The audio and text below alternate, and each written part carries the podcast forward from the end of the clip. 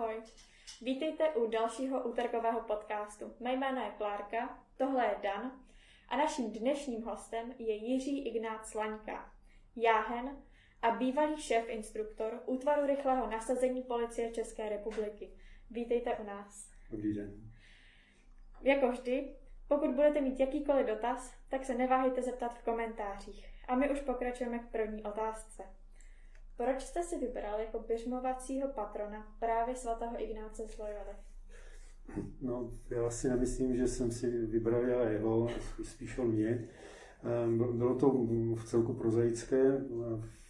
Sloužil jsem, sloužil jsem vlastně ještě eh, u svatého Františka z Asisi, vlastně ještě jsem nesloužil. A byl jsem u svatého Františka z Asisi, tam, se, a tam jsem se setkal, eh, setkal s vojenským kaplanem, s Petrem Svobodou, eh, zkamarádili jsme se a já jsem to s ním samozřejmě probíral, protože kdo jiný je taková persona, která by nám v tomhle mohla poradit. No, seděli jsme tam vlastně v tom farním sále a on tam sáhl pod stůl a vyndal životopisy svatých a říkal, no tak tady z nějakého vyber, asi by to chtělo nějakého vojenského, aby to teda sedělo k tomu tvému povolání.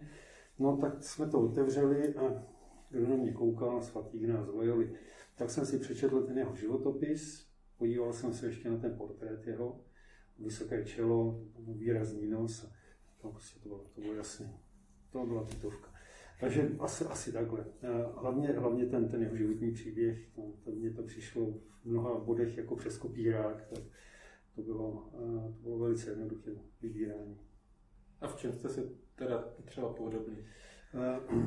Ta jeho vojenská minulost, vlastně ten v podstatě nepříliš zbožný způsob života, kterým žil, a vlastně potom ta, ta konverze, to přijetí Boha do, do, do srdce a vlastně takové ten, to zapálení pro věc a ten drive, který měl.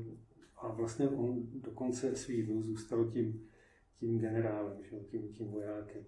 Takže asi tohle je to důležité. Mhm. Nyní už k vaší práci u policie, kam jste nastoupil v roce 1985. Jak se podle vás policie od té doby změnila? V těch základních uh, úkolech které policie má, tak eh, ta zůstává samozřejmě stejná, protože policie má eh, od té doby, co vznikla někdy v 18. století, tak má vlastně stále stejné úkoly. Eh, určitě proměnilo se organizace, která je daleko efektivnější, nebudu mluvit o vybavení a tak, to, to jde samozřejmě nahoru. No a co je pro mě asi to nejdůležitější, je z toho života policie zmizela politika, je strašně důležitý, takže se skutečně věnuje tomu, co má, pomáhá a chrání. Mm-hmm.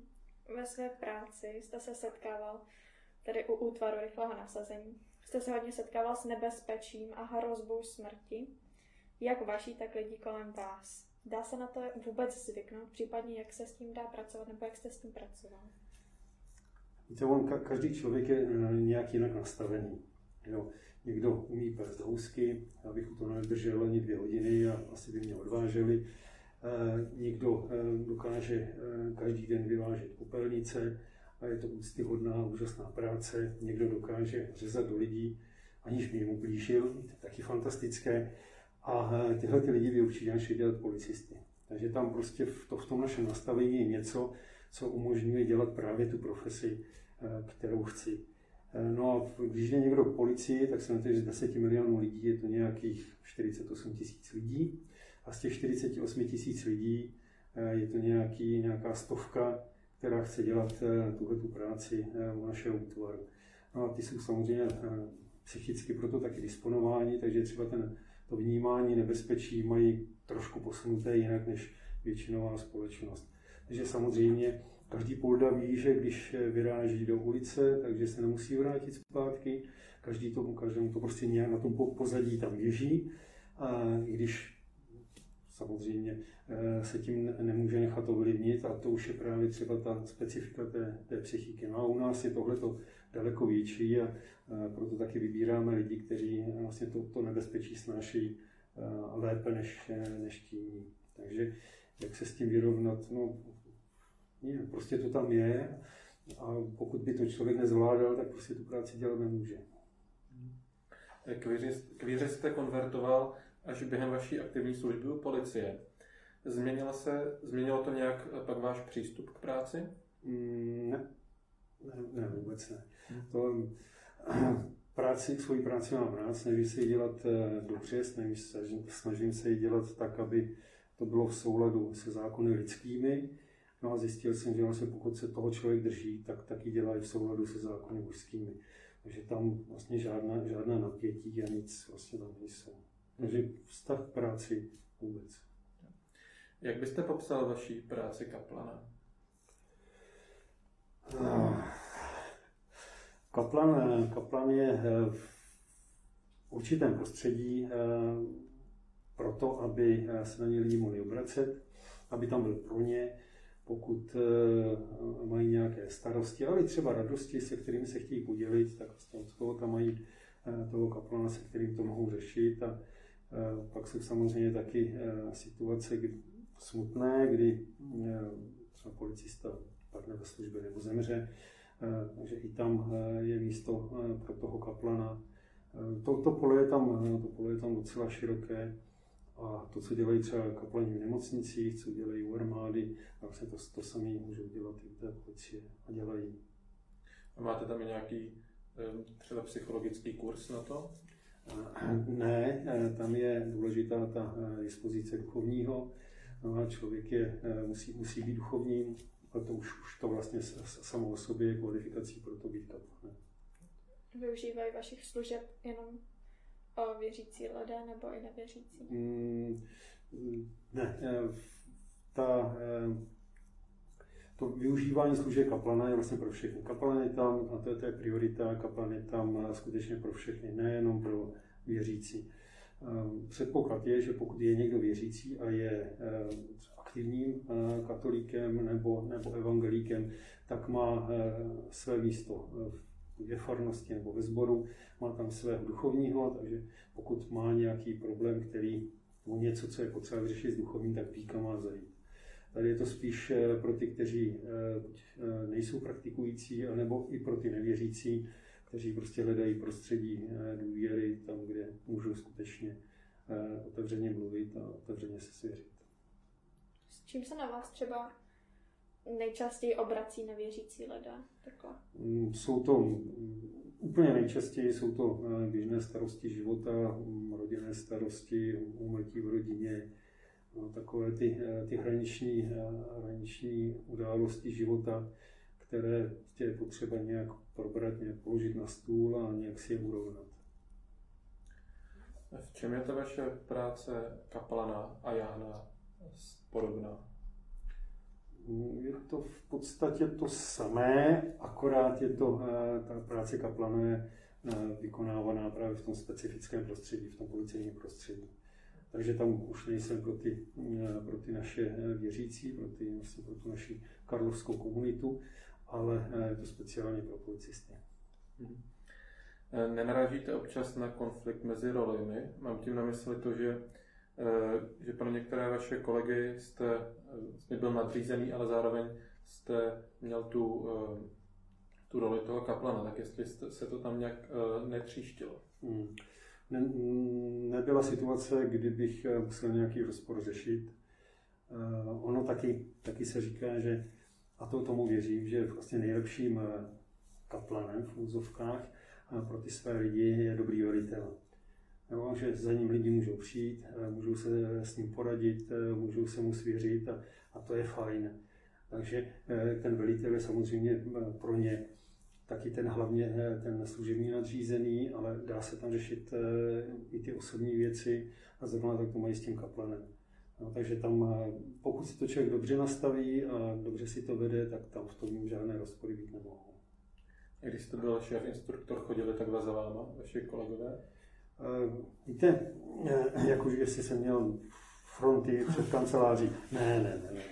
No, ono to je takže eh, ta policie je převážně maskulinní, že jo, ještě tam máme jako skutečně hodně žen, takže to, to je fajn.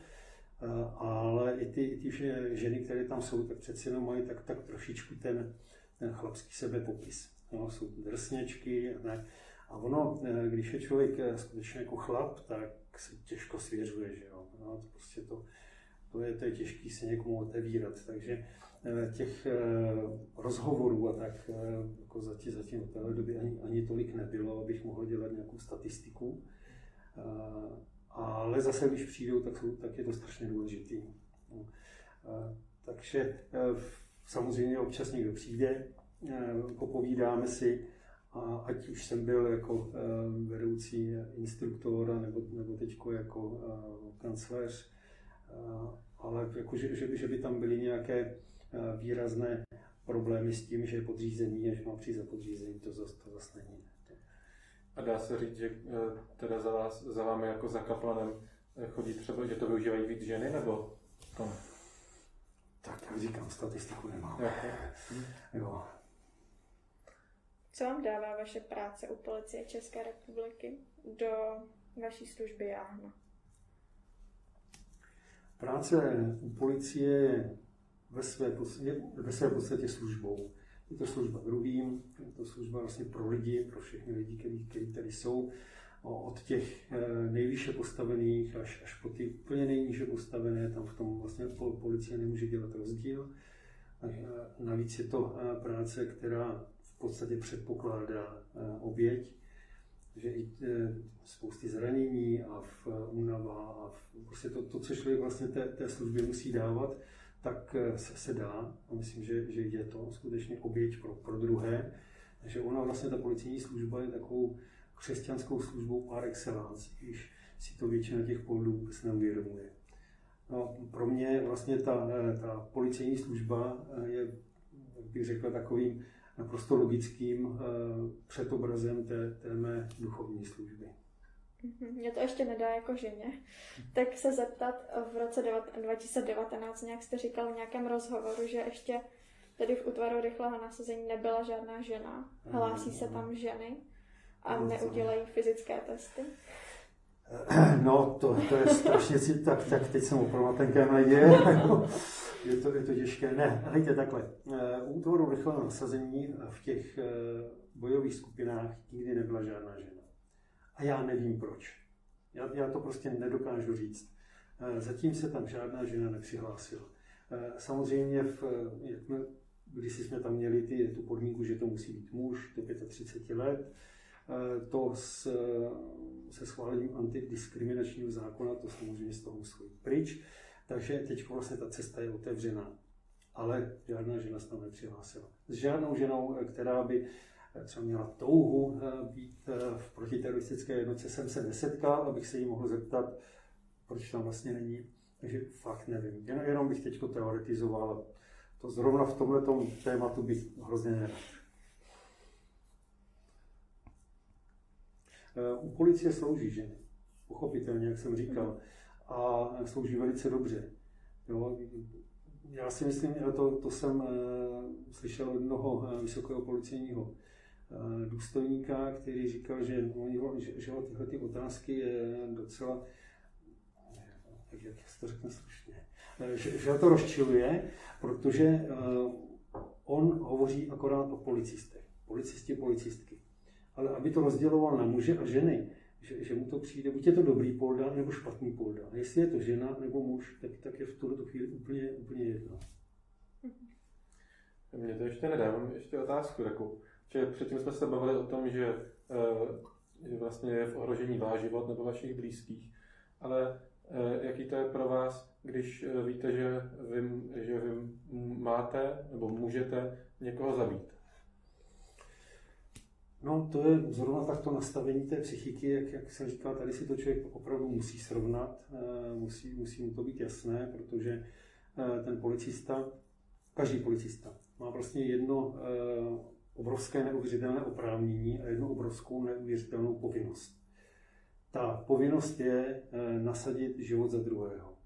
To nám vyplývá z přísahy, to každý polda si musí zvnitřnit a je jedno, jestli to je ministr, doktor, univerzitní profesor, student nebo třeba nějaký feťák na ulici. Jo, kvůli, těm, kvůli těm lidem oni musí být připraveni nasadit svůj život a i zemřít. A ta, to oprávnění je, eh, za určitých okolností eh, mohou někomu zase ten život vzít. Eh, tady na to myslí jak světské zákony, protože tam je to v celku přesně dané, i když pochopitelně ten policista v těchto těch výpjatých situacích má skutečně zlomky vteřin na rozhodování a musí se rozhodnout správně. Je to strašně náročné na to, na to aby byl připravený, aby byl uh, dobře vycvičený a aby to měl hlavně srovnaný hodně, tuhle otázku. No a mm, podle mého názoru, a teď zase nevím, jak se na to budou dělat teologové, to není ani proti, uh, proti božským, uh, božským zákonům, protože pokud někdo ohrožuje život toho druhého, a já ho mám milovat jako sebe samého, já nechci, aby mě někdo zabil, tak nemůžu chtít, aby, aby někdo zabil toho druhého. Takže v tomto případě já mám možnost, pokud jsem na to připraven a vybaven, tak eh, vlastně ochránit i za cenu, za cenu, eh, že ten útočník eh, bude zabit. Říkal jste, že vaše práce je fyzicky i časově náročná. Najdete si v práci chvíli čas na Boha? V práci to kolikrát moc nejde, to je pravda, ale tam je úžasná věc, protože jako já hen mám povinnost eh, modlit se breviář, takže minimálně dvakrát za den, ráno a večer, na tu modlitbu si ten čas musím najít.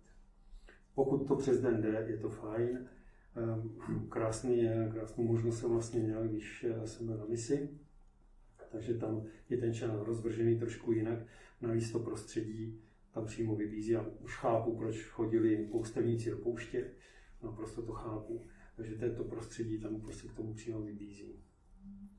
E, jak, jestli to teda správně chápu, že tam máte nějaký vyhrazený čas, kdy jste měli nějaký uh, výcvik nebo akce a pak jste měli i čas, kdy jste mohli odpočívat a tam jste měli, prost, tam jste měli prostor. Ano. Jo. Hm. Tak uh, nyní už to bude od nás všechno a teď bude následovat krátká přestávka, během které můžete napsat vaše dotazy uh, sem do komentářů a po té pauze vám uh, na ně určitě pan Laňka odpoví rád. První otázku máme od Štěpánky. Co vašeho hosta přivedlo ke konverzi? Práce u policie nebo jiný motiv? Já jsem, eh, přestože jsem konvertita, tak eh, vlastně ateista jsem nikdy nebyl, takže tam vlastně to bylo taková postupná cesta, kdy v člověk vlastně akorát eh, otevře uši, otevře srdce a, a zjistí, že prostě to je, to je ta správná cesta, ale byl tam takový eh, docela silný impuls a to byla moje první cesta na misi eh, do Bagdádu, do Iráku. Bylo to vlastně těsně poté, co tam proběhla válka a ty, ty rozluky těch bojů ještě tam probíhaly.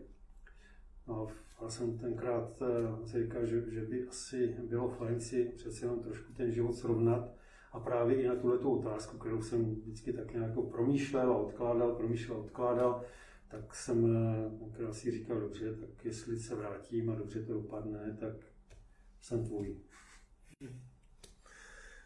Další otázku máme od Dominika. Proč jste se stal trvalým jáhnem? Jaké je, eh, jak si jim člověk může stát, co pak dělá a co vám to dává a bere? Tak to je, eh, proč jsem se stal trvalým jáhnem. Eh, bylo to v době vlastně mé, mého studia na Teologické fakultě Jeho České univerzity. Tenkrát jsem se rozhodoval pro téma závěrečné práce. Konzultoval jsem to se, se svým mentorem a ten říkal, že by bylo fajn se zaměřit teda na právě na tu problematiku nebo respektive na to prostředí, ve kterém se běžně pohybuji. Tak jsem, protože policie nikdy žádné duchovní neměla, tak samozřejmě jasná volba byla vojenští kaplani. Tenkrát jsem se s nimi seznámil a tak jsem zase zabředl do té problematiky do hloubky, tak jsem zjistil, že ta služba je naprosto úžasná. Pro vojáky, pro velitele, pro rodiny vojáků, dělají obrovskou práci a e, ta jejich služba vlastně sahá daleko do minulosti.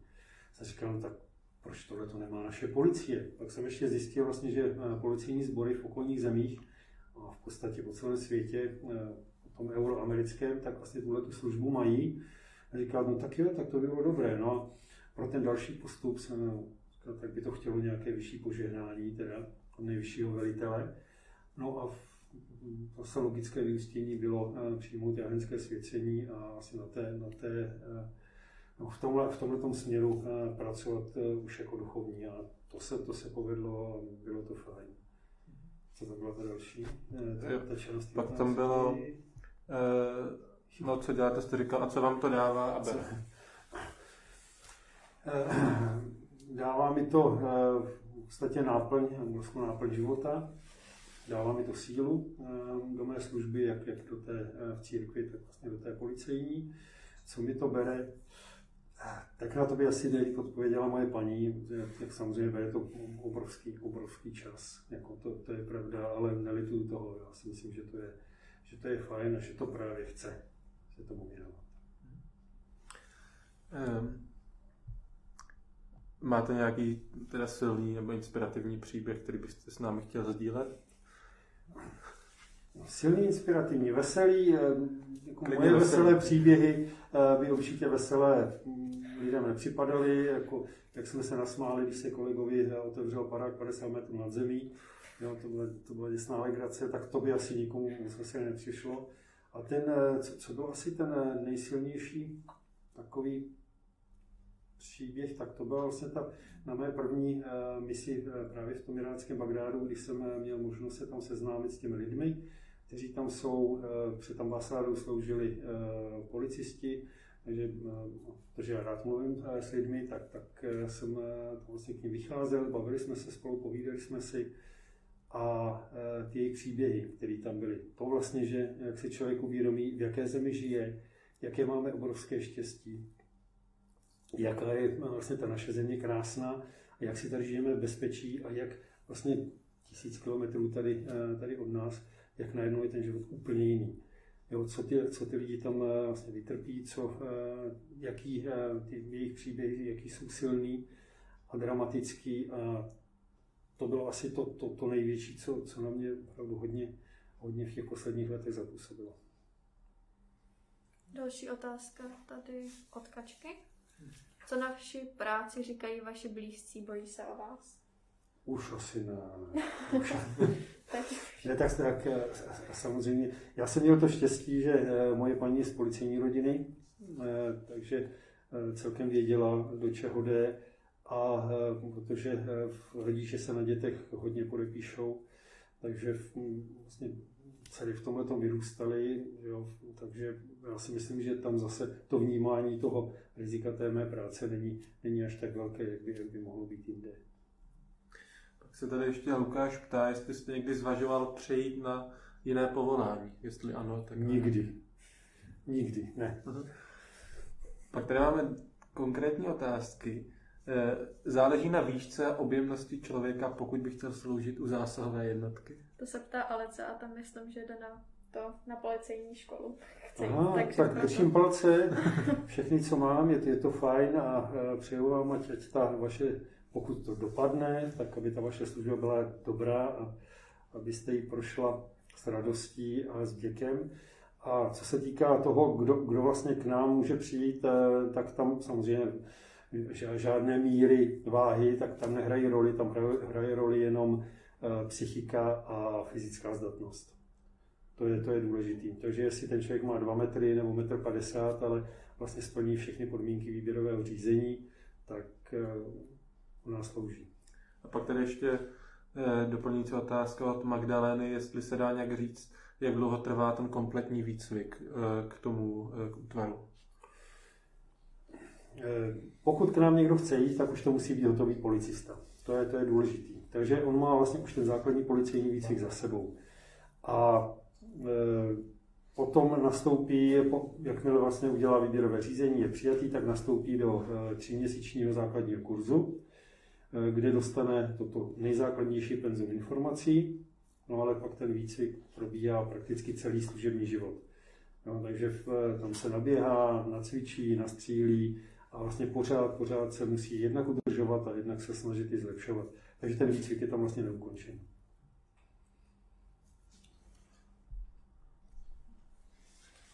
Jak si udržujete fyzickou a duševní kondici? Ptá se Pavla.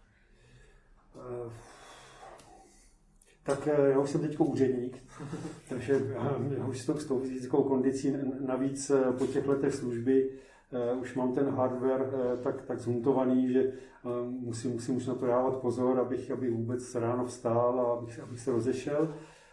Snažím se dobře jíst, spát, když to, když to jenom trochu jde občas si zacvičit, občas jít na střelnici. No a co se týká té služební, té, té, psychické pohody, tak tam je tam je to na, na, na každém, jak, jak si to prostě nastaví. Protože mám práci, kterou mám rád, eh, jsou tam skvělí lidi, funguju vlastně i jako kaplan, funguju jako, jako jáhen a to jsou všechno v celku pozitivní věci. No, takže jenom pokud přijde něco nepříjemného, tak se s tím co nejdřív vyrovnat a snažit se co nejvíc být v pohodě. A pak se tady ještě ptá Václav. Jako policista pracujete většinou mezi muži. Máte nějaký tip pro výchovu dětí, kluků? Co je důležité, aby se kluci naučili, aby byli dobrými chlapy?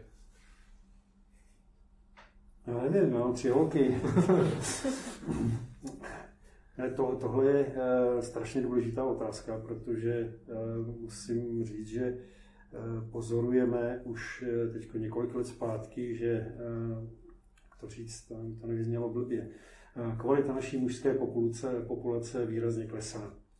Je to, je to špatné. Znamená, že uh, hlavně kluci potřebují, vlastně děti obecně potřebují rodinu potřebují kompletní uh, rodinu, aby tam byla máma, aby tam byla táta, aby tam byl táta, ono už je pozdě večer teď, takže můžu trochu breptat. Aby tam byl táta, aby si plnili ty svoje funkce, které mají a ty vlastně přenášeli potom i na ty děti. Aby e, tam byl, e, byla přísnost, ale aby ta e, přísnost a to vyžadování těch povinností, aby byly samozřejmě vedeny láskou, to je taky důležitý. A potom je pochopitelně vést k fyzické aktivitě. A to hlavně kluci to potřebují. Jo. A je potom po tom 12. 13. roce tam si myslím, že ten zápřeh by měl mít skutečně veliký, aby eh, dokázali eh, vlastně se skutečně i tu, i tu svoji sebedůvěru, aby získávali, aby, aby věděli, že jako chlap eh, má svoje kvality a že má taky svoje povinnosti. A to prostě třeba bez toho táty prostě tohle to nezjistí. Ještě poslední otázka. Jak jste se seznámil se svou manželkou? Na učňáku. Na učňáku to bylo v Sedlčanech. Já jsem byl v Třebnicích jako eh, lesnický tovariš. Jsem byl jako eh, dřevorub, dřevorubcem se se učil. Manželka byla v, v Sedlčanech a eh, je to už, to už dlouho, no. Mě bylo 15 tenkrát. Vlastně od té, od té, doby, od té doby jsme spolu a, a tam jsme se nějak prostě potkali No, potkal. Já jsem ji viděl v autobuse, když jsme jeli právě na ten učňák, jo. No a jak jsem ji viděl, tak jsem viděl, že to je ona. Tak jo, my vám děkujeme, že jste nás sledovali. Vám děkujeme, že jste si udělal čas a přišel jste. A jak tenhle rozhovor, tak i ostatní minulé rozhovory si můžete pustit eh, na odkazu, který najdete eh, u videa. A pokud chcete na závěr ještě něco říct, tak máte prostor. Asi buďte všichni dobré mysli, protože eh, doba teď není jednoduchá, ale není to nic, eh, co by se nedalo překonat. Eh, buďte disciplinovaní a mějte se rádi. Jo, děkujeme a nashledanou. Nashledanou.